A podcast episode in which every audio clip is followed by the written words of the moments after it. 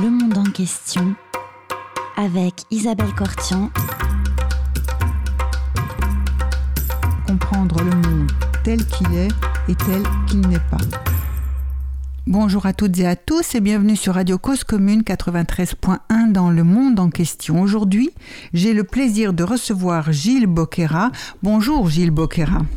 Bonjour. Vous êtes historien, spécialiste de l'Asie du Sud contemporaine, chercheur associé à la Fondation pour la recherche stratégique et avec vous, nous allons parler de l'Inde, si vous en êtes d'accord, et également évoquer ce livre que vous publiez aux, éditions Talendier, L'Inde d'aujourd'hui en 100 questions. Et je dois dire que les 100 questions et leurs réponses sont tout à fait euh, passionnantes, intéressantes et en quelques pages parce que ce sont des questions simples, courtes et des réponses aussi extrêmement condensées et impressionnantes.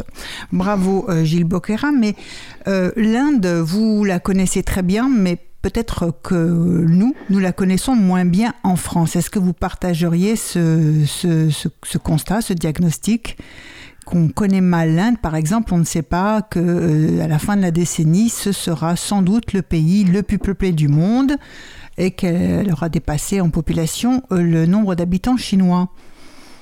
Oui, tout à fait. C'est-à-dire que l'Inde a été souvent perçue en France comme un pays euh, trop complexe, en fait. Oui. Bon, il y a déjà, déjà, le fait que ça ne fait pas partie de notre héritage colonial, hein, ce qui nous en éloigne. Oui. Euh, je sais bien qu'il y, bien les, il y avait les cinq comptoirs en France. Il y avait les cinq euh, comptoirs français, oui. Euh, Pondichéry, Mahé, Carical, Yanaon et Chandernagore. Euh, mais c'est vrai qu'on a une perception de, de l'Inde comme société, déjà une société qui pour son élite est anglophone et pas francophone. Oui.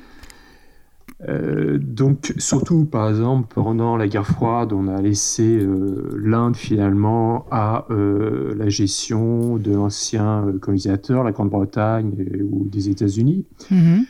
Mais on ne s'est pas réellement investi dans ce pays. Et puis, la deuxième idée, c'est aussi le fait que c'est un pays qui, vu d'ici, paraît trop complexe. une société complexe avec des multitude de dieux, de déesses, euh, des castes et des sous-castes. Oui. Euh, Plus ceux qui ne font partie d'aucune caste. Voilà, les intouchables, ou qu'on appelle maintenant les Dalits. Oui. Et puis, c'est un État euh, multilinguistique, c'est un État multiethnique, oui. multireligieux. Donc, cette complexité fait que, je dirais presque que le pays fait un peu peur, finalement, paraît difficile à comprendre. Et comme c'est difficile à comprendre, on préfère euh, finalement euh, bah, laisser ça à d'autres. Oui, Gilles Boquera, vous venez de mentionner la complexité euh, de l'Inde. Effectivement, ça ne facilite pas la tâche de celui qui est néophyte et qui voudrait essayer de comprendre cette civilisation. Euh, en même temps, euh, l'Inde est extrêmement présente dans toute l'histoire, en particulier de, de ce XXe siècle et dans la grande histoire internationale de ce monde. Est-ce que, dans un premier temps, nous pourrions retracer un peu ces grandes étapes, histoire de se rappeler quand même, euh, d'abord la façon dont elle pense, l'Inde pense s'émanciper de l'Empire britannique avec une figure comme Gandhi oui, tout à fait. Euh, effectivement, euh, une des rares personnes qu'on connaisse en France et qui euh, évoque quelque chose, c'est le Mahatma Gandhi. Oui. Euh, Mohandas Karamchand Gandhi, qui a mené le combat pour l'indépendance de l'Inde après son retour d'Afrique du Sud. Mm-hmm. Et qui a été secondé dans ses combats par, notamment par la figure de Jawaharlal Nehru, qui deviendra le Premier ministre en 1947 et qui restera Premier ministre jusqu'en 1964. Oui. Effectivement, euh, Gandhi, bon, c'est la non-violence. Oui. Euh, D'ailleurs, on a très souvent associé l'Inde euh, à la notion de non-violence, ce qui est un peu surfait dans le sens où c'est un pays où euh, les rapports sociaux peuvent être assez violents du fait Oui. même de l'existence du système des castes Oui. et notamment les rapports entre euh, les personnes qui font partie des quatre castes majeures hein, Oui. et ceux qui sont hors caste, donc les, les intouchables ou les dalits. Donc effectivement, euh, c'est cette euh, idée de la violence qui a été mise en avant par Gandhi qui a frappé les esprits et qui a été reprise d'une certaine façon après l'indépendance, lorsque l'Inde s'est investie notamment dans la lutte pour le désarmement nucléaire. Oui. Et l'Inde s'est également investie effectivement dans la lutte pour la décolonisation. Euh, et notamment, ça s'est euh, réalisé avant même l'indépendance. D'ailleurs, dès, dès, le printemps 1947, l'Inde a organisé une conférence panasiatique Tout à fait. Euh, qui visait à aider les autres pays mhm. à atteindre également leur indépendance. Oui. Et ça a été un point majeur de la politique extérieure indienne dans ces années, fin des années 40 et années 50. Euh, la France avait notamment été dénoncée par l'Inde pour, euh, évidemment, euh, lors de la décolonisation, du combat de décolonisation du, Vietnam, hein, de Chine à l'époque. Et également, l'Inde avait soutenu la lutte pour l'indépendance en, Afrique du Nord. Hein. Mm-hmm. Tout à fait. Alors, on a parlé d'abord de. Vous avez rappelé un Gandhi euh, pour euh, la, et, la non-violence et la lutte pour l'émancipation de, de, l'Inde et, des colonisations en 1947. Vous mentionnez ensuite effectivement son rôle dans la lutte pour euh, la décolonisation hein, et le soutien qu'elle apporte officiellement dans sa politique étrangère vis-à-vis de, des peuples en lutte pour leur indépendance. Et euh, vous avez aussi, euh, alors on va aussi parler effectivement ensuite euh, de, de, la politique de non-alignement où après la conférence de Bandung en 1955, l'Inde aussi est toujours au premier plan pour proposé cette, avec Tito euh, et euh, Nasser euh, en Égypte, Tito en Yougoslavie et Nasser en Égypte, une politique de non-alignement alors qu'on est en pleine guerre froide. Oui, tout à fait, mais enfin l'annonce du non-alignement, il est même antérieur hein, à, l'indépendance de l'Inde. Nehru en fait mention dans un discours en septembre 1946 où il refuse par avance de toute alliance avec l'un ou l'autre des blocs euh, de la guerre froide. Il mm-hmm. faut savoir, comme vous le disiez tout à l'heure, que, l'Inde se considère comme un État civilisationnel finalement, pas seulement un État-nation, ce qui fait qu'il considère qu'il a un rôle particulier à jouer euh, à l'échelle globale. Euh, et donc un rôle conducteur dans la lutte pour la dénucléarisation des peuples encore sous le, sous le joug mm-hmm. colonial. Et euh, ce refus de tout alignement, c'est aussi guidé par le fait que l'Inde veut avoir une voix particulière à, donner sur la scène internationale et qui s'exercera effectivement euh, dès après l'indépendance. Donc, encore une fois, un refus de s'allier soit au bloc euh, occidental, critique des alliances, parce que notamment ces alliances ont pour conséquence que euh, les États-Unis vont soutenir euh, le Pakistan, Pakistan avec lequel évidemment l'Inde a, certains contentieux, griefs et aura certains conflits. Mm-hmm. Euh, et le non-alignement aussi, donc, qui refuse de toute alliance avec le bloc communiste. même si Nehru a personnellement pourrait être défini comme un social-démocrate, euh, il refuse tout, tout euh, enrégiment, enrégiment euh, d'accord Enrégimentation de la société Voilà, absolument. Et, euh, et donc, il. par contre, s'il si, refuse, il ne se reconnaît pas dans le bloc communiste plutôt, euh, il voudra développer une politique d'amitié avec le bloc communiste, comme aussi avec le bloc occidental. Tout à et fait. Le, le non-alignement lui permet effectivement de euh, vendre l'idée qu'il n'y a pas d'ennemis euh, mais au contraire qu'on est prêt à coopérer avec l'un ou l'autre des deux blocs. Avec l'un ou l'autre des deux blocs, sans, sans se mettre en position frontale pour ne pas être récupéré par l'autre, en fait, c'est ça oui, absolument. Et comme vous le disiez, ça, sera, euh, ça donnera naissance au mouvement des non-alignés qui commencera à se mettre sur place en 1956 avec Tito et Nasser. Et formellement en 61, où il y aura le premier sommet des, pays non-alignés. Mhm. À Belgrade. Oui, à Belgrade, effectivement. Euh, à, l'époque, euh, c'était effectivement la capitale de la, la Yougoslavie. Alors, euh, ensuite, si on, a parlé de la, de la non-violence, de cette politique qui, qui, qui, prend... Enfin, et ensuite de je vais y arriver moi aussi, de cet refus de toute alliance avec un bloc quelconque qui remonte dès l'indépendance, à l'indépendance ou même avant. Euh, position originale aussi sur l'armement nucléaire de l'Inde. Oui, parce que on lutte pour un désarmement universel. On refusera de signer le traité de non-prolifération à la fin des années 60. Oui. Mais en parallèle, euh, dès 48. Tout à fait, ça aussi dès 48, enfin dès le, dès le début de l'indépendance, oui. Oui, on, crée une agence à, euh, à l'énergie atomique. Mm-hmm. Donc il y a toujours cette idée qu'on ne ferme pas toutes les portes. Évidemment, dans un premier temps, c'est dans l'idée d'avoir euh, une capacité de développer du nucléaire civil.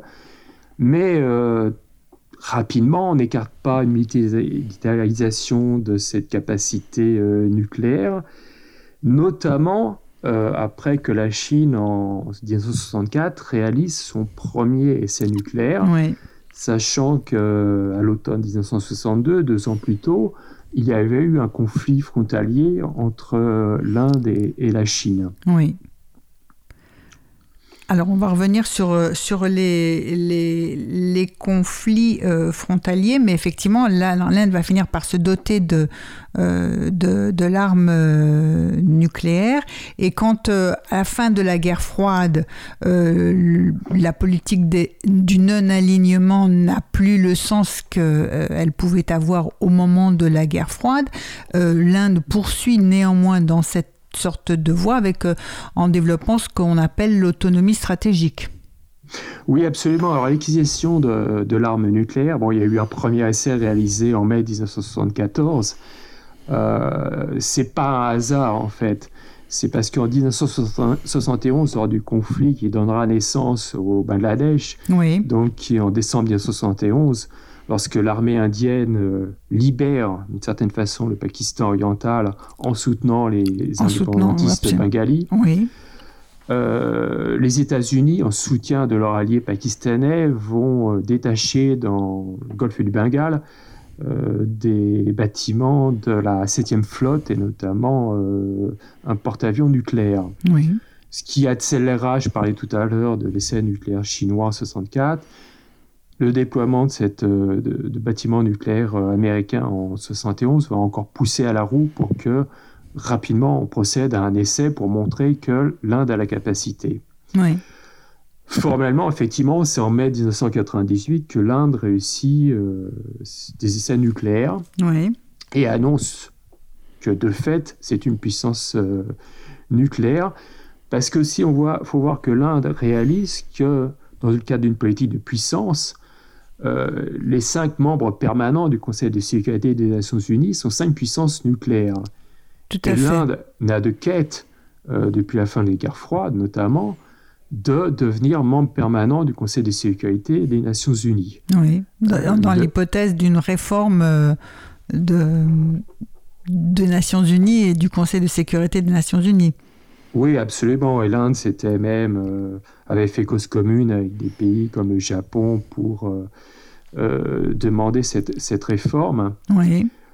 Euh, visant à inclure des pays euh, émergents ou déjà émergés comme le Japon évidemment ou l'Allemagne d'ailleurs. Oui, oui. Alors, je vous propose, si vous le voulez bien, une première pause musicale et vous nous avez conseillé de d'écouter euh, Matouje Salam du chanteur Raman. Est-ce que peut-être vous voulez présenter ce, cette, ce chanteur qui, et cette chanson en particulier qui est tirée de l'album Vendée Mataram? Oui, en fait. on euh, célèbre. Oui, je vous écoute. Non, non, c'est un compositeur euh, du sud de l'Inde. Oui.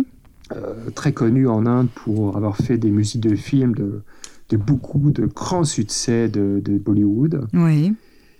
Euh, et, cette chanson, oui, c'est un salut à la, à la mer Inde d'une certaine façon. Oui. Et dans un discours très, très nationaliste, en fait. C'est un, album qui était sorti, euh, si je me souviens bien, fin des années 90 ou début des années 2000 et qui avait eu énormément de succès en Inde. Oui. Alors nous allons écouter donc euh, cette chanson Matuje Salam de Raman.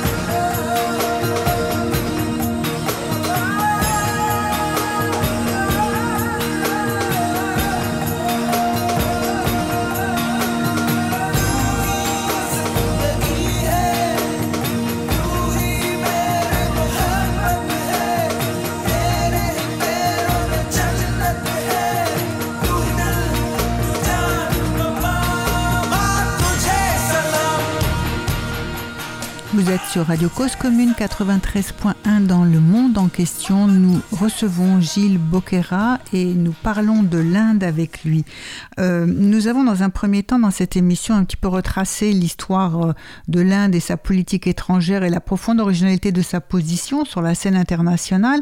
Peut-être que dans cette seconde partie de l'émission, si vous en êtes d'accord, je vous propose de revoir un petit peu dans quelle mesure, euh, quelles sont les, la façon dont l'Inde perçoit la, question de sa sécurité et ce qui nous permettra, on a évoqué quelques conflits, mais de parler des différents conflits qui, qui entourent l'Inde. Donc c'est une puissance euh, émergente, euh, mais qui a qui a une vocation, euh, vous avez dit, c'est une, elle se pense comme une civilisation, donc nécessairement elle a une vocation euh, régionale et au-delà de la région, n'est-ce pas? Et, dans et elle a peut-être un peu de mal aussi à s'affirmer dans, dans, la région dans laquelle elle est, et en, particulier vis-à-vis d'un certain nombre de ses voisins. Alors, le voisin avec lequel elle a le plus de problèmes, c'est le Pakistan? Oui, tout pour à commencer. Oui, je vous écoute. Tout, à fait. Il euh, faut savoir que l'Inde donc, fait partie de l'Asie du Sud, oui. mais l'Inde à elle seule, c'est trois quarts de l'Asie du Sud. Tout à fait. En, termes de PNB, de population, de superficie. Euh, donc c'est un peu la, puissance écrasante euh, de la région. Oui. Région qu'elle considère un peu comme étant son périmètre de sécurité. Finalement, sa sécurité court tout le long de, au nord de l'Himalaya et au sud de l'océan Indien. Mhm. C'est pour ça que pendant très longtemps, euh, l'Inde s'est opposée à toute intrusion de puissance extra-régionale dans ce qu'elle considère comme ce périmètre de sécurité, Mhm. délimité encore une fois au nord par les Himalayas et au sud par, par l'océan Indien. Mhm. Et comme je disais tout à l'heure, c'est vrai que euh, le fait que le Pakistan se soit allié aux États-Unis durant la guerre froide Oui. faisait du, de fait pénétrer une puissance extra-régionale, les États-Unis, dans ce périmètre euh, qu'elle considère, ch- son précaré finalement, Oui. euh, considère comme euh, faisant partie, encore une fois, d'une zone dans laquelle toute intrusion extérieure est perçue comme une euh, Menace. potentielle atteinte à sa sécurité et une menace. Mhm. absolument. Et alors, euh, avec euh, l'Inde et avec d'autres puissances, on va le voir, il y a un certain nombre de, de contentieux en plus, euh, en dehors des alliances extérieures que peuvent prendre les- ces, ces pays-là, il y a un certain nombre de contentieux frontaliers avec des frontières parfois très très longues qu'elle peut avoir avec notamment le Pakistan. Oui, alors le problème avec le Pakistan, en fait, il remonte à, à l'indépendance hein, en 1947 et la à création fait, du bah oui. Pakistan. Puisqu'on est passé des Indes à l'Inde. Oui, et c'est la question qui est liée au- à l'État princier du Jammu et Cachemire en 1947, qui, au moment de l'indépendance, euh, contrairement aux autres États princiers, ne Oui. se prononce pas pour un rattachement, soit au Pakistan, et pour la grande majorité d'entre eux, rattachement à l'Inde. Mhm. Euh, et ce qui se passe, c'est que à l'automne 1947, il y a des troupes pashtunes soutenues par euh, le jeune État pakistanais qui envahissent euh, cet État princier du Jammu et Cachemire et vont jusqu'à menacer sa capitale, euh, Srinagar. Oui. C'est à ce moment-là que l'État du Jammu et Cachemire est à l'État euh, dirigé à l'époque par un Maharaja hindou Oui. dans une population qui est très majoritairement musulmane. Oui. Donc, selon la logique de la partition, et ce qui est compris ainsi par les Pakistanais, Tout à fait. c'est que tous les États contigus à majorité musulmane ont vocation à euh, être attachés au Pakistan. Ouais. Et il se trouve qu'effectivement, euh, on peut considérer que le Jammu et Cachemire est un État euh, contigu du, du nouvel État pakistanais. Oui. Donc, Qui plus est, majoritairement musulman. Absolument. Donc, vu, du, vu du Pakistan, le Jammu Cachemire a vocation à être pakistanais. Mhm. Euh, les Indiens euh, qui ont une vision euh, laïque Oui. de leur propre État, ils refusent une vision purement confessionnelle, qui a donné Oui. naissance au Pakistan d'ailleurs, euh, ne voient pas les choses comme ça. Et face à ces invasions venues du Pakistan, le Maharaja hindou, sous cette menace, dessine et signe un traité d'ac- d'accession, un instrument d'accession à l'Inde. Mhm. Il faut Oui. savoir qu'à l'époque de cet ancien État du Jammu et Cachemire, finalement, et tel qu'il est aujourd'hui, il y a une partie qui est donc sous l'administration pakistanaise et l'autre sous l'administration indienne. Oui. Et ça donnera naissance au premier conflit indo-pakistanais de 1947-48 qui s'achèvera le 1er janvier 1949 avec la création d'une ligne de cessez-le-feu coupant en deux cet État euh, du Jammu et Cachemire. Mhm.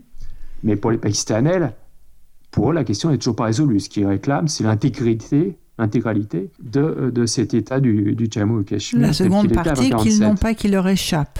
Absolument. Et alors dans ce conflit aussi, il y avait la crainte un peu euh, du côté indien qu'on mette en place euh, un référendum, ce que le Conseil de sécurité, je ne sais plus si c'était lors du premier conflit ou du second conflit avec le Pakistan, avait laissé entendre qu'on pourrait faire un référendum d'autodétermination.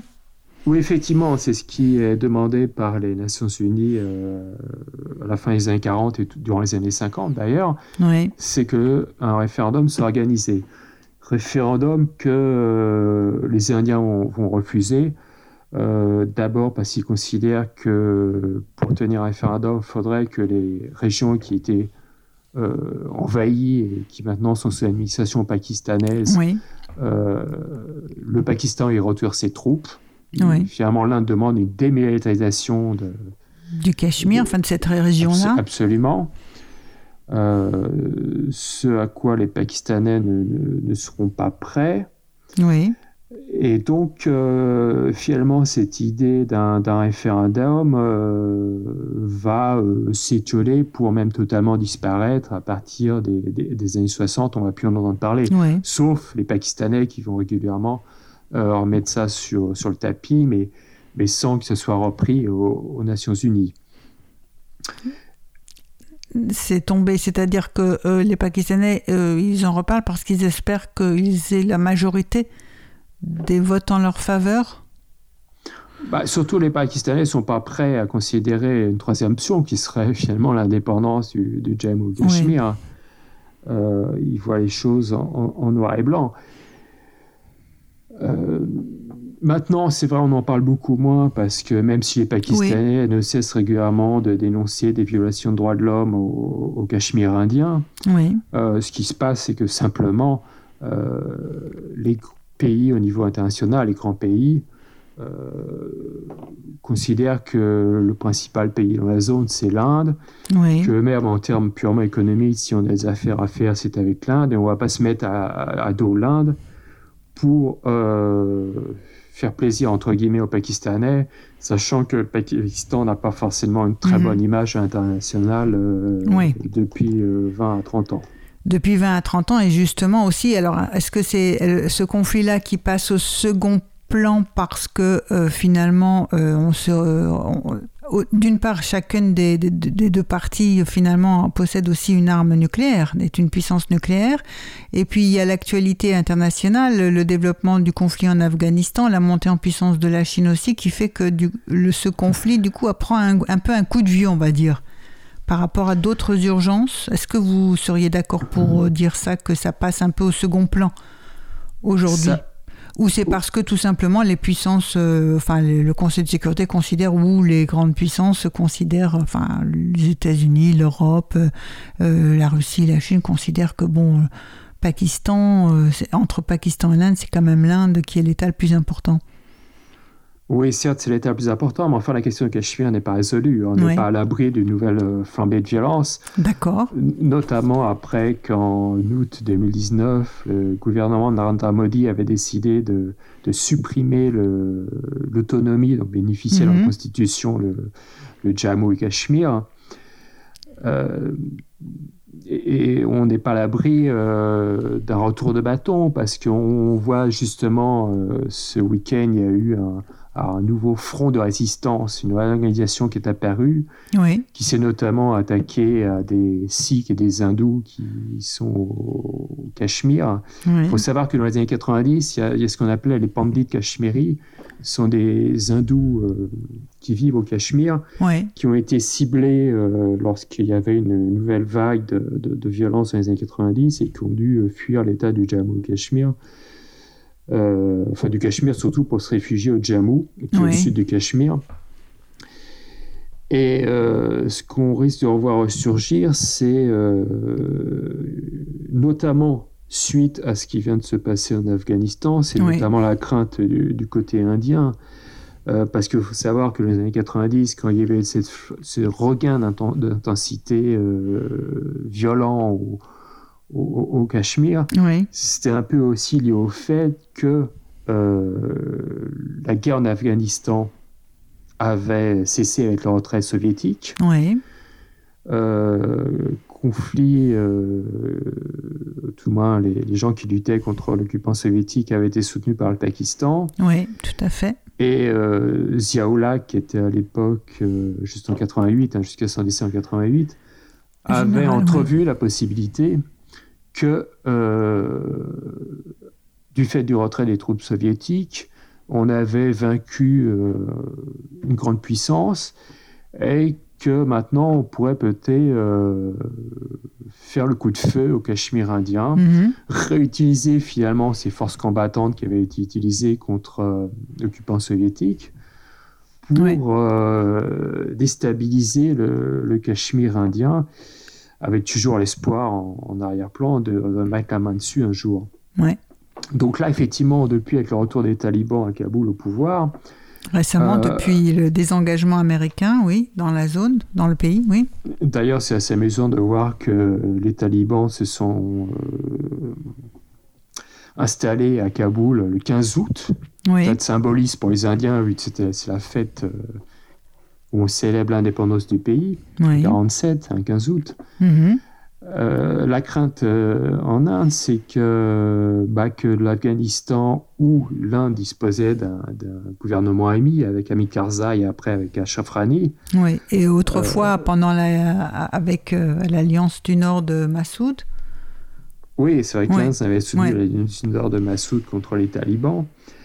Euh, la crainte maintenant, c'est de voir un gouvernement à Kaboul dont on sait qu'il sera plutôt bien mieux disposé avec le Pakistan. C'est que euh, le Pakistan, qu'on soupçonne toujours de sombres pensées à l'égard de l'Inde, puisse euh, utiliser des militants djihadistes et les utiliser au Cachemire indien. Mm-hmm. Euh, parce que ce qui s'était passé dans les années 90, c'est vrai qu'il euh, y avait des camps d'entraînement de djihadistes euh, pro-Cachemiri, mhm. pro-rattachement du Cachemire au Pakistan, qui avaient été formés en, Afghanistan. Oui. Et qui étaient, qui étaient partis après au Cachemire, c'est ça? Voilà. Et menaient des opérations euh, après avoir reçu une formation en Afghanistan soutenue par euh, les talibans. Alors, euh, donc, effectivement, aujourd'hui, l'Inde guette ce qui peut se passer du côté de l'Afghanistan. En tout cas, elle, est méfiante. Et puis, l'autre grosse crainte de l'Inde, c'est sa relation avec la Chine avec laquelle elle a eu déjà un conflit frontalier. Oui, alors il y a eu un conflit euh, frontalier à l'automne 1962 qui est un traumatisme toujours aujourd'hui pour l'Inde parce que l'armée indienne avait été euh, largement balayée jusqu'à ce que la Chine euh, déclare un cessez-le-feu unilatéral et retire une partie de ses troupes il euh, faut savoir que ce conflit frontalier porte sur trois zones. Euh, une zone euh, au milieu, c'est la moins importante, et surtout une zone à, l'ouest qui est le Ladakh, finalement, mm-hmm. où il y a eu effectivement des tensions sanglantes même en juin 2020. Et puis il y a une partie à l'est qui est ce que les Indiens appellent, ce qui est, ce qui est actuellement l'État indien de l'Arunachal Pradesh, ce que les mm-hmm. Chinois appellent le Tibet du Sud.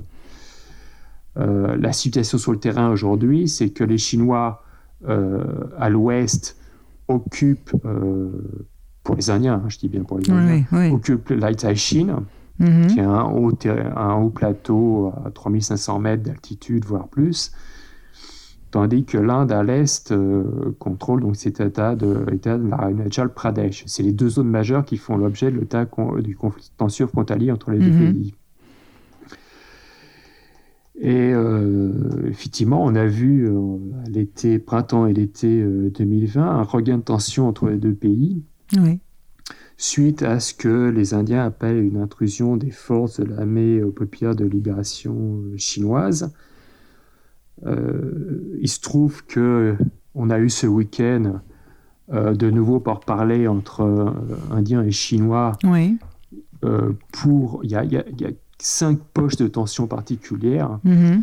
euh, où les Indiens demandent un retrait euh, de troupes chinoises qui, pour les Indiens, euh, ont fait l'objet d'intrusion depuis le début de l'année 2020. Mhm.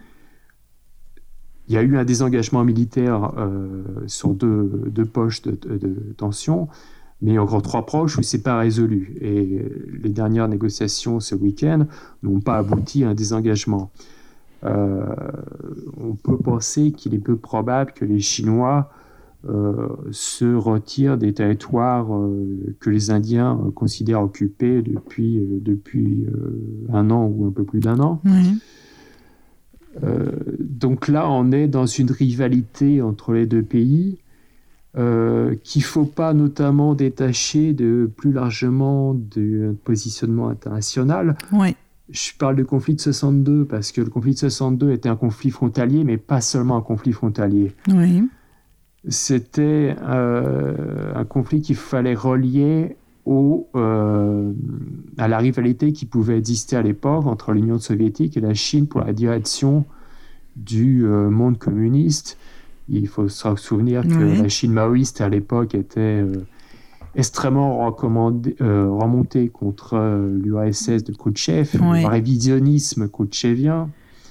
Tout à et il se trouve qu'à l'époque, l'URSS euh, s'était investi économiquement, notamment au développement de l'Inde, ce qui était perçu euh, très mal par euh, Pékin, qui comprenait mal que comment l'URSS pouvait aider un gouvernement bourgeois en Inde, notamment le développement de son industrie lourde.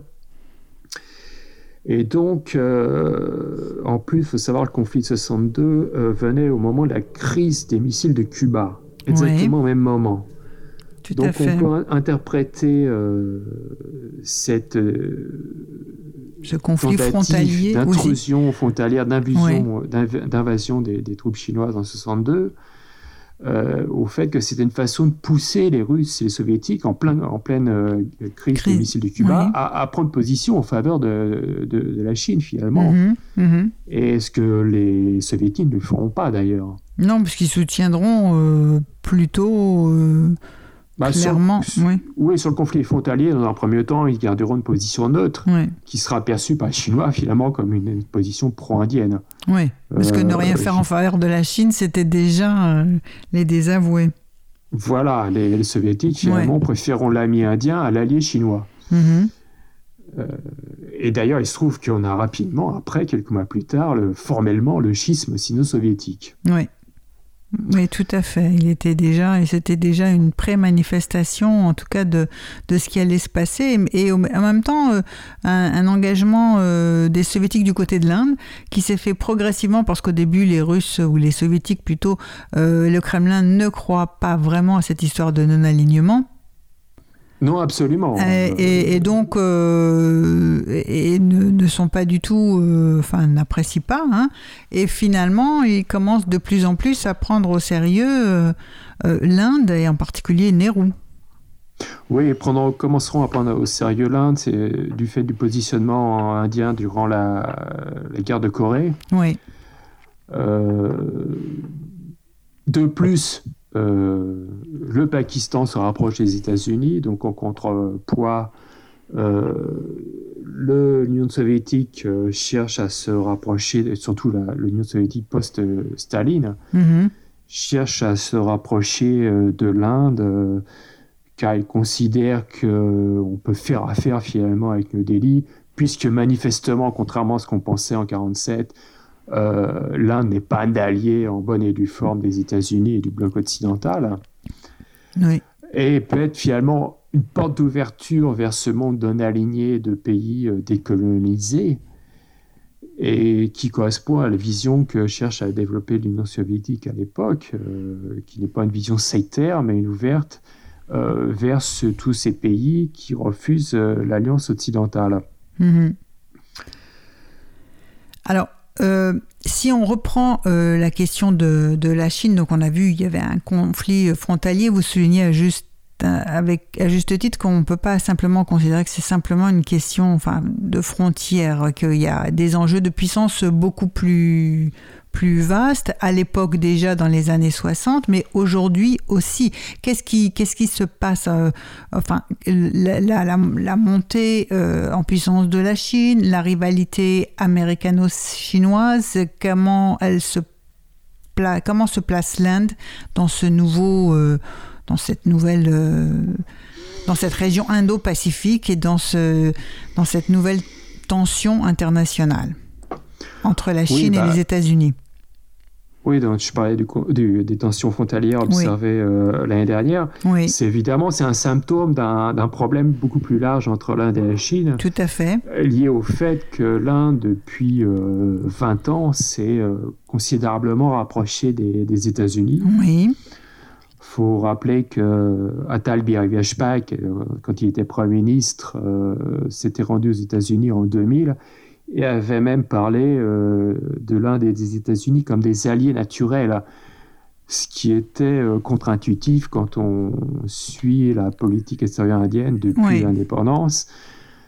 euh, mais qui aussi dénote la volonté indienne de se rapprocher des États-Unis. Mhm.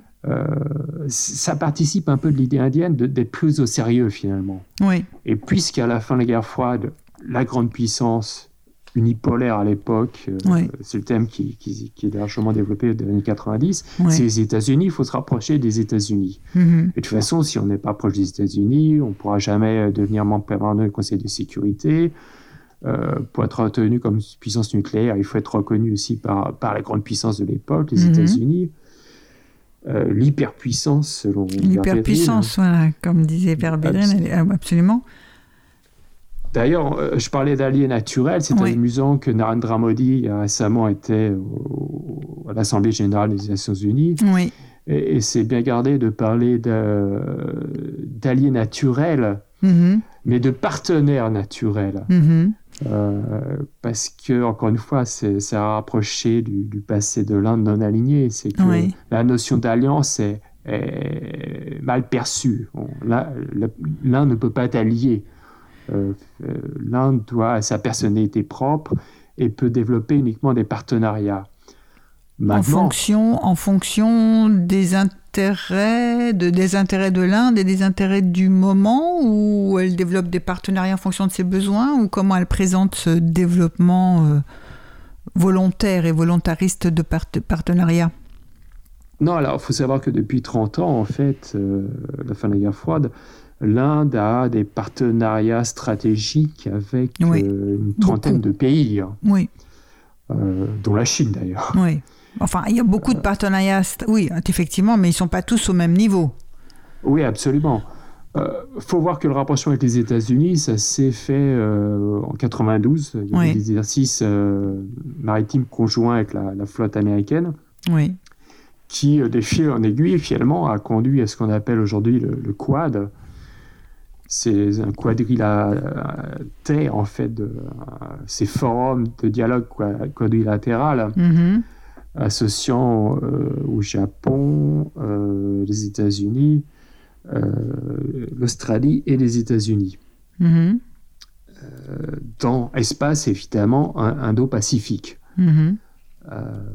avec les États-Unis, il y a eu un certain nombre d'accords qui ont été passés, notamment en termes de partage de, euh, d'accès à des renseignements, euh, partage aussi logistique, euh, accès à des bases réciproques.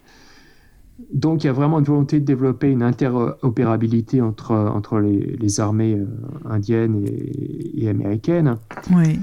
ce qui effectivement, avec en arrière-plan l'ombre de la Chine, la Chine qui notamment est de plus en plus intrusive en Asie du Sud même. Tout à fait, euh, notamment sa flotte, et d'où le renforcement, effectivement, les exercices maritimes, c'était pas, c'était pas par hasard, c'était aussi pour renforcer la puissance l'Inde comme puissance maritime. Oui, c'est vrai que pendant très longtemps, l'Inde s'est un peu désintéressée de son espace maritime, parce que mhm. pour la raison que j'évoquais tout à l'heure, les, conflits euh, qui sont survenus en Inde après l'indépendance, c'est que des conflits terrestres. Oui. Que ce soit avec le Pakistan ou euh, avec la Chine. Mhm. Euh, mais à partir des années 80, l'Inde commence à vouloir développer une marine auturière. Mhm. Euh, et qui aujourd'hui fait que euh, l'Inde a un sous-marin à propulsion nucléaire. L'Inde avait racheté un porte-avions à l'Union soviétique, l'admiral Gorshkov, et l'Inde aussi a développé un porte-avions propre. Mhm. Euh, et euh, on discute actuellement de la possibilité pour l'Inde d'avoir un, deuxième porte-avions, ce qui ferait au total trois porte-avions, parce qu'il y a toujours cette idée en Inde, c'est que faut toujours avoir deux, deux porte-avions euh, à l'eau. Oui. Il y en a toujours un qui est en, en réparation, en maintenance. En maintenance. Absolument. Ça veut dire qu'il y aurait un porte-avions sur le flanc oriental de l'océan Indien et un porte-avions en permanence sur le flanc occidental de l'océan Indien. Oui.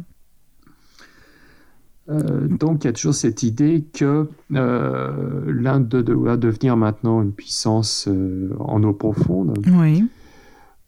qui notamment se vérifie aussi par un rapprochement avec les pays du Golfe Persique, notamment des partenaires stratégiques avec des pays de la péninsule arabique. Oui.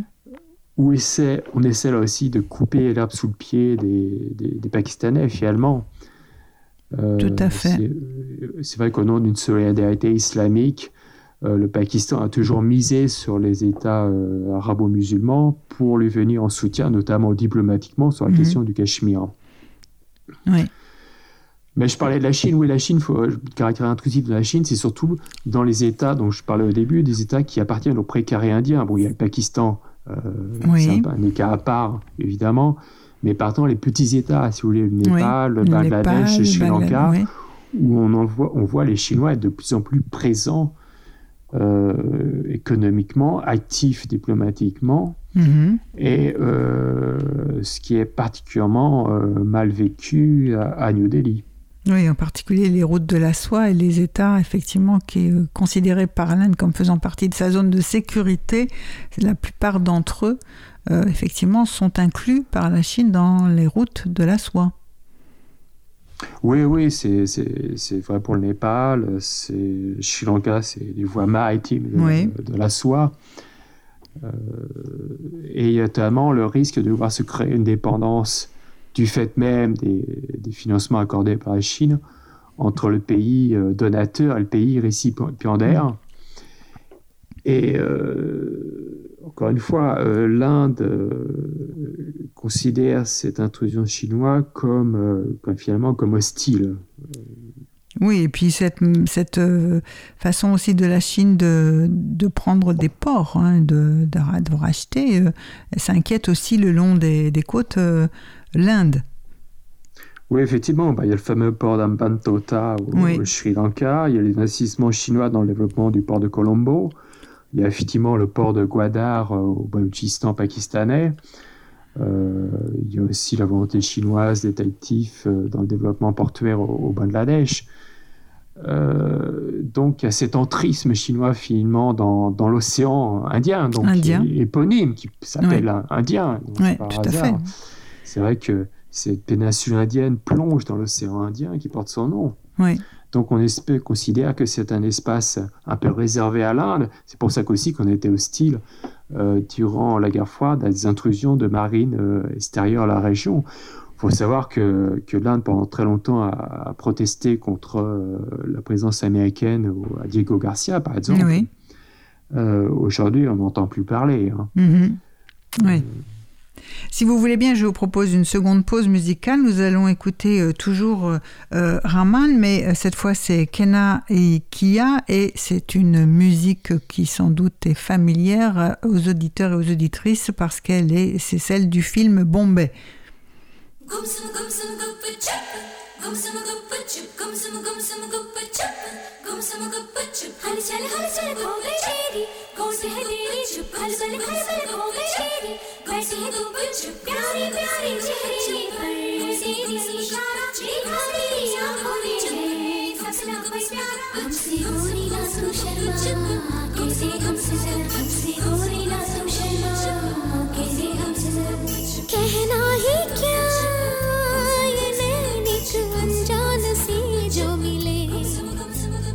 चलने लगी मोहब्बत के जैसे ये सिलसिले।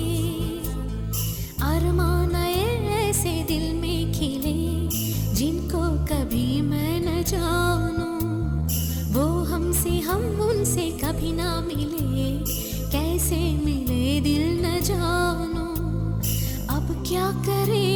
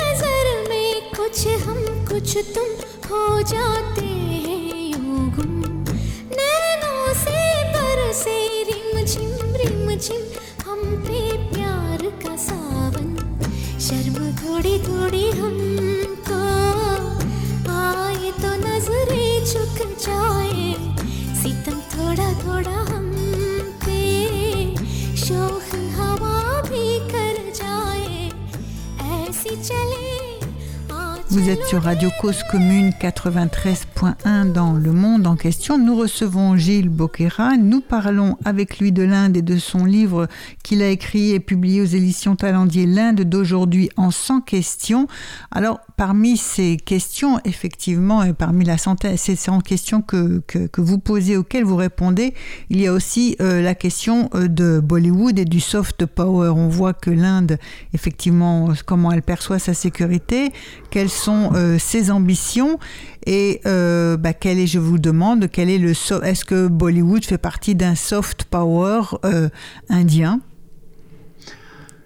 Oui, historiquement. Hein. Oui. le problème de soft power de Bollywood, c'est vrai que ces, ces films marchent surtout dans les pays dits du Sud. Tout à fait.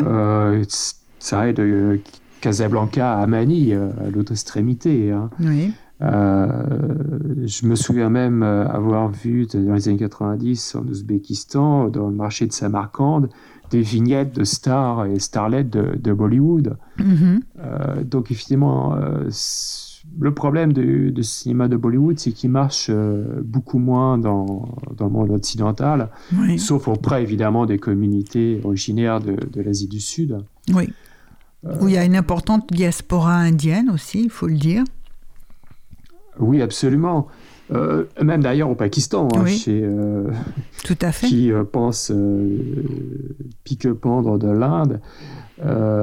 mais on regarde les films. Et, on regarde les films, mais encore hier, Imran Khan, le Premier ministre pakistanais, dénonçait l'influence néfaste de, de, du cinéma de Bollywood et euh, de l'obscénité, entre guillemets, que ces films euh, diffusent euh, au, Pakistan. Oui, dénoncer l'influence, ça veut bien dire qu'il y a une influence, voilà, et qu'ils sont, oui, oui. Oui, absolument. Je veux même, même en Afghanistan aussi, le cinéma de, de Bollywood est, très populaire. mais effectivement, c'est un cinéma qui est plutôt, dans le monde occidental, tourné vers la diaspora locale. Euh, c'est vrai que plutôt en Occident, on a toujours plutôt gardé l'image des grands réalisateurs, euh, disons classiques, euh, mhm. venant venant d'Inde, comme Satyajit Ray, évidemment, au, premier rang, au Shyam Benegal, mm Aravindan pour le sud de l'Inde c'est vrai que le, cinéma indien, euh, qui s'est beaucoup renouvelé d'ailleurs hein, depuis quelques années et qui euh, sont tombés dans euh, la caricature de Bollywood, est très, très intéressant. Il y a un nouveau cinéma indien qui se, se, diffuse et qui aborde des problèmes de société euh, contemporains, mhm. euh, débarrassé de ces longues séances de, de chansons et de danse, mhm. et de très bonne qualité, qui ne reçoit pas l'intention qu'il mériterait d'avoir en Occident. Ah oui, donc il est mal connu, ben, comme en général l'Inde et son, ce renouveau du, cinéma indien ou ce nouveau cinéma indien aussi mériterait donc euh, d'être davantage euh, vu et observé parce qu'il parce qu'il euh, donne effectivement une, nouvelle, enfin une, une, autre image de la société indienne et des problèmes qui sont les siens aujourd'hui. Problèmes de société, oui. Non, non, mais oui, tout à fait. c'est un peu dommage. Effectivement, il se passe des choses en Inde au niveau cinématographique euh, dont on n'a pas conscience ici. On a, on, a un peu cette, euh, cette vision un peu caricaturale d'un côté le cinéma classique noir et blanc des années 50, 60, et d'autre côté des, de l'image de, Bollywood, mm-hmm. euh, un peu kitsch, oui. voire même beaucoup. Oui. Euh, alors qu'il existe maintenant un cinéma indien euh, qui mériterait beaucoup plus d'attention. Mhm. Alors on fera attention effectivement euh, au cinéma indien. si on a parlé aussi d'un certain nombre de, de, figures et de personnages historiques euh, indiens, politiques. Euh, par rapport à cette tradition d'homme d'État auquel on avait, dont on a un peu parlé, Gandhi, on a parlé Gandhi, on a parlé de Nehru, la famille Gandhi, est-ce que Modi représente un autre type euh, d'hommes politiques, un autre visage de l'Inde ou un nouveau tournant de l'Inde Comment vous vous présenteriez euh, cet homme politique? Bah, écoutez, d'abord, c'est un nationaliste hindou, donc c'est euh, le retour de, de, l'idéologie dans le, dans le, spectre politique indien. Euh, très marqué. Euh, c'est vrai qu'autour de lui se décline un culte de la personnalité euh, qu'on n'avait pas vu depuis, depuis longtemps. son image est, un peu partout.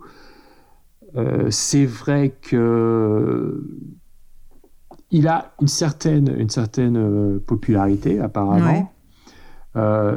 Popularité notamment liée au fait, euh, c'est un peu une image de figure tutélaire, euh, notamment dans l'apparence qu'il cultive avec soin. Quand il a pris le pouvoir en 2014, il a été élu à l'issue des élections mhm. nationales législatives de 2014. Il avait essayé de, mettre en avant cette image de, de dirigeant tourné vers le développement du, pays avec la barbe bien taillée, le costume, mhm de bonne, bonne facture. Depuis, euh, depuis 3-4 euh, ans, il avait plutôt cette image du sage hindou en cessant pousser une longue barbe, en, portant uniquement des, tenues indiennes traditionnelles, arborant des turbans euh, suivant les régions où il visitait. donc, et, d'ailleurs, les nationalistes hindous sont partis, le Bharatiya Janata Party, mis à fond sur l'image de, de Modi.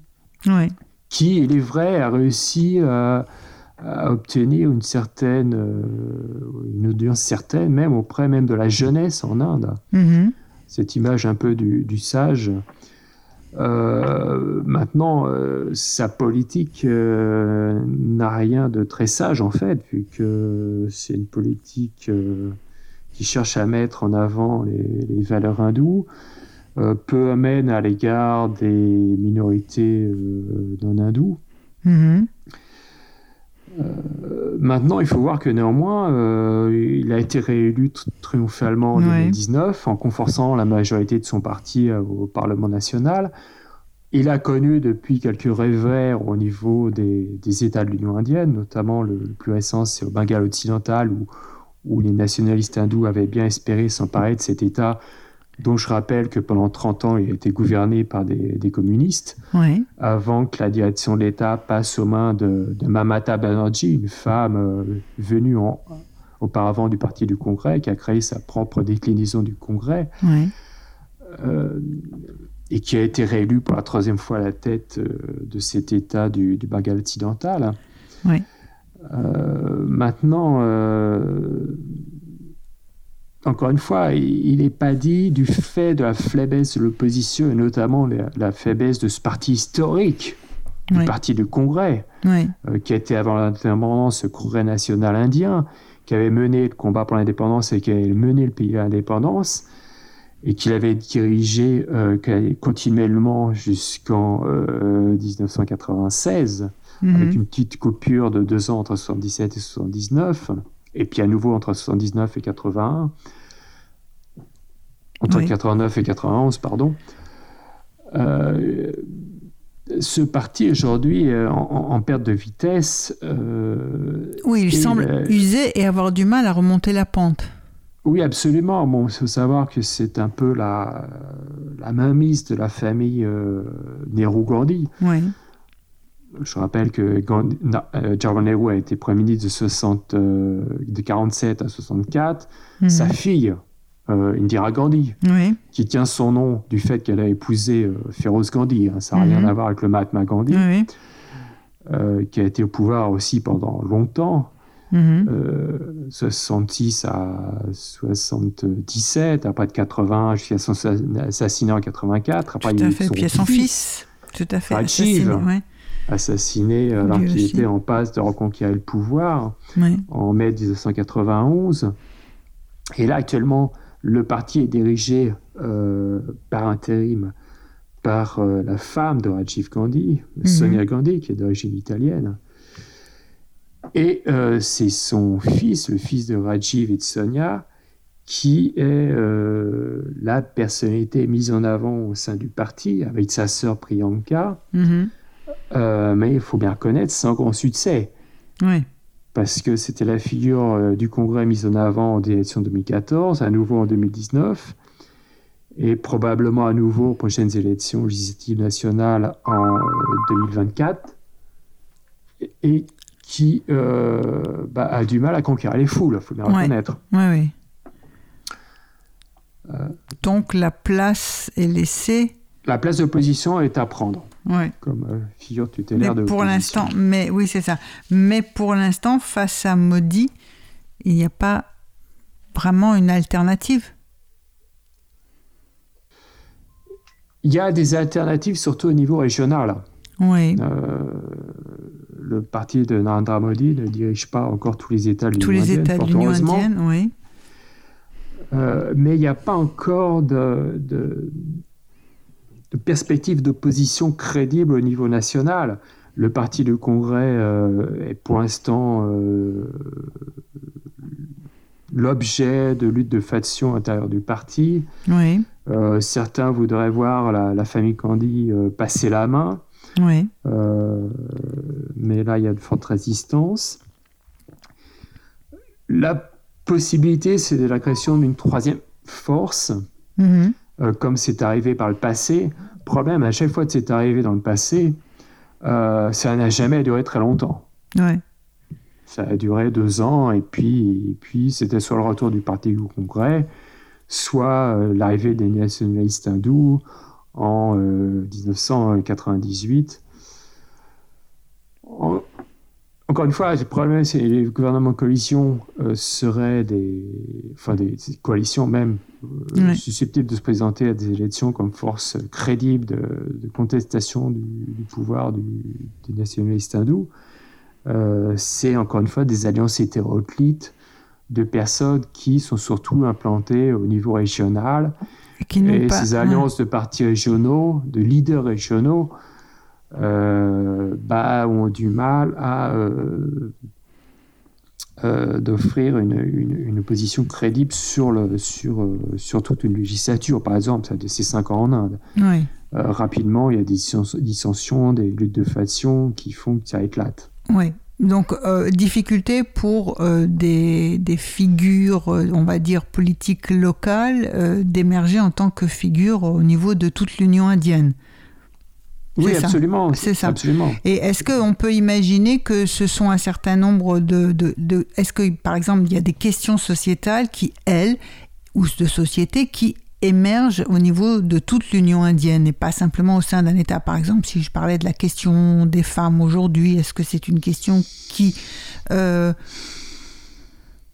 ou, ou bien est-ce qu'il n'y a pas non plus de grands, grands débats euh, au niveau de toute l'Union indienne? Sur Oui, euh, un certain nombre de questions euh, de société ou d'avenir ou de positionnement du, du pays ou de l'avenir, enfin la façon de... Oui, je parlais des, des, des partis euh, implantation surtout régionale. Oui, Il y a aussi des, des partis euh, qui se sont créés, qui ont émergé dans les années, euh, fin des années 80 et surtout les Oui. années 90, sur une base de lutte de caste, d'une Oui. certaine façon. Il y a par exemple un parti euh, dit intouchable, oui, euh, le Bahujan Samaj Party, mais c'est un parti qui finalement a réussi à s'implanter surtout dans ce grand état du nord de l'Inde qui est l'Uttar Pradesh, qui Oui. fait euh, plus de 200 millions d'habitants, euh, dont sa dirigeante euh, Mayavati a même dirigé l'État à plusieurs reprises. oui, le problème de ce parti, c'est qu'il a surtout une, encore une influence dans le nord de l'Inde, et, Oui. et surtout dans cet état de l'Uttar Pradesh. Il y a d'autres partis qui sont créés comme représentants des, des basses castes. oui, Euh, mais encore une fois, c'est plutôt des partis qui ont une influence euh, Locale. limitée, surtout euh, oui, régionale au, au nord de l'Inde, oui, c'est ça. qui ont du mal à avoir une implantation nationale. Mhm. encore une fois, donc, le problème de, de, partis nationaux reconnus par la commission électorale tant que il y en a eu six, dont un d'entre eux est surtout un parti régional finalement. il y a les deux partis communistes indiens, le Parti communiste indien et le Parti communiste indien marxiste. il y a le Parti du Congrès. Et finalement, les deux grands partis nationaux, qui ont encore une, vocation nationale, c'est effectivement le Parti du Congrès et le Parti de la hindous, le mhm. BJP. Euh, comme je le disais tout à l'heure, le, Parti du Congrès est, en perte de vitesse et, il semble avoir du mal à remonter la pente. Et le BJP, euh, pour l'instant, n'a pas de, en face de lui euh, une force euh, alternative structurée, structurée qui puisse se poser comme, comme, comme, une alternative nationale. Alors, oui, une dernière question peut-être, euh, Gilles Boquera, quels sont, quels sont les principaux défis pour l'Inde à venir dans les, dans les mois, les années à venir. On a vu la question de la Chine, l'instabilité ou pas en Afghanistan. Est-ce que le, danger peut venir de l'Inde elle-même? Bah, C'est que l'Inde aura à faire face à, de nombreux défis. D'ailleurs, c'est d'abord euh, défi euh, démographique. Vous disiez au début, ce sera le pays le, plus le peuplé. Plus peuplé, euh, un milliard, plus d'un milliard 47, c'est ça? Oui, ce sera. Il doit dépasser la Chine, je crois, les prévisions de, la, Banque mondiale, je crois, c'est 2027. Donc c'est très bientôt, très très bah bientôt. Oui, c'est la fin de la décennie, comme oui, tout à fait. Même avant, oui.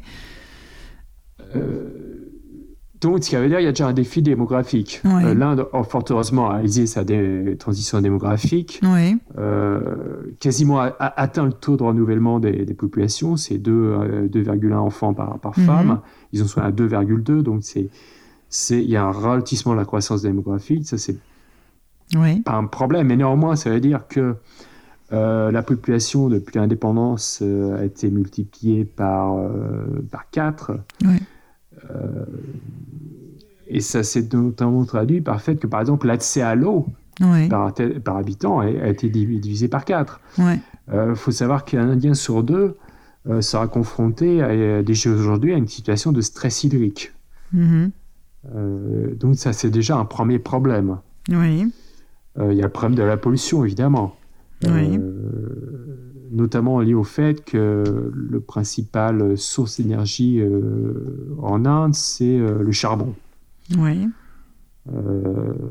L'Inde est le troisième émetteur mondial de gaz à effet de serre aujourd'hui. Mm-hmm. Euh, repensant à la question démographique, c'est vrai que euh, bah, c'est le problème, c'est donner de, l'emploi à tous ces jeunes. L'âge médian en Inde, c'est 29 ans aujourd'hui. Euh, c'est déjà beaucoup mieux que ce que c'était. il y a 30-40 ans, c'était 20 ans. Donc il y a un vieillissement de la population d'une certaine façon. Mais enfin, ça fait beaucoup de jeunes qui arrivent sur le marché de, l'emploi, des jeunes qui sont de mieux en mieux formés d'ailleurs. Oui, tout à fait et qui n'ont pas du tout d'emploi à, la mesure de leur qualification. À la mesure absolument. de leur... tout à fait. Donc, ils sont... Donc ça veut dire quand même un, sentiment de frustration, euh, de ne pas être euh, considéré à leur, à leur valeur propre. Euh, et ça, le fait de ralentissement de la croissance économique observé depuis 5-6 ans, c'est vrai qu'il y a eu dans les années 2000, au début de, 2000, de la décennie 2010, un taux de croissance qui, qui frôlait euh, les, 8%. Là, on est tombé autour de, avant même la, crise du Covid, mhm. autour de, 5 à 6 mhm. euh, donc, c'est pas assez encore pour absorber cette population de, de jeunes, euh, de ces jeunesses bien, bien formées. Et puis, euh, je parlais de pollution, effectivement. Donc, ça, c'est effectivement un, problème majeur, notamment la pollution atmosphérique. Euh, euh, certaines études montrent qu'il y a un risque de réduction de la longévité, simplement, de la durée de vie, du fait de, ce changement de visage de, l'Inde urbaine. Mm-hmm où euh, il y a maintenant des embouteillages euh, phénoménaux, alors qu'il y a 30-40 ans, il y avait encore assez peu de voitures. Mhm. Donc, euh, on va peut-être effectivement se quitter sur ces derniers problèmes que vous pointez, auxquels la, la, société, le pays sera confronté et est déjà confronté, l'accès à l'eau, la question de pollution, la question de trouver des emplois pour tout le monde. Est-ce que j'ai oublié un autre problème? Et le taux de croissance, est-ce qu'il sera effectivement suffisamment haut pour permettre euh, de trouver des, débouchés pour tout le monde. Je vous remercie de votre participation à notre émission, euh, Gilles Boquera. Je vous dis à très bientôt pour une prochaine émission, mais nous nous quittons en écoutant euh, l'un des plus grands percussionnistes de son temps, Zakir Hussein, qui mm, a fait un album avec d'autres musiciens, Making Music. Peut-être vous voulez ajouter quelque chose sur ce joueur? De percussion de non, Je pense pas, euh, oui, pas, spécialement cet album qui était sorti, je crois, au milieu des années 80, qui s'appelle Making Music, qui a été réalisé avec notamment un saxophoniste norvégien, Jan Garbarek, avec le, célèbre guitariste John McLaughlin. Tout à fait. Qui d'ailleurs euh, a, écrit ce morceau que nous allons écouter, Zakir. Eh bien, je vous remercie et à très bientôt pour une prochaine émission. Au revoir. Merci en régie à Stéphane. Au revoir. Música